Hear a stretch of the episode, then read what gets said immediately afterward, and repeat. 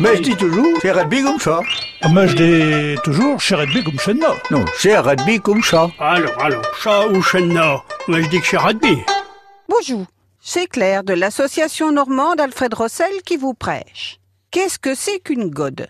Tous les auditeurs du Nord Cotentin connaissent ce poisson, dont le nom français est le taco. Pourquoi les Normands ont-ils gardé ce nom de gode?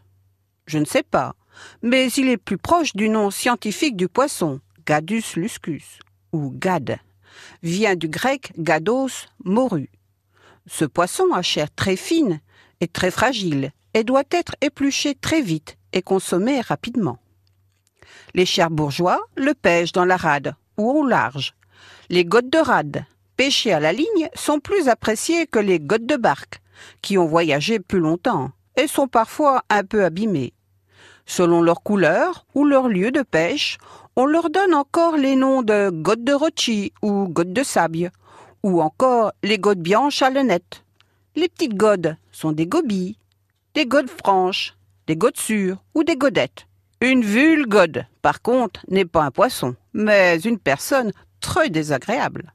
Quand on pêche une gode, son estomac se remplit souvent de gaz, et ça lui fait un gros ventre. Alors, quand on dit de quelqu'un il est daru comme une gode, ça veut dire qu'il a un, gros ventre. Et si en plus il a les yeux vitreux, on dit il a des hurles de gode de large. Ces expressions ne peuvent bien sûr pas être comprises par quelqu'un qui ne soit pas du Cotentin. Pas plus que la dernière. Pitchy des godes.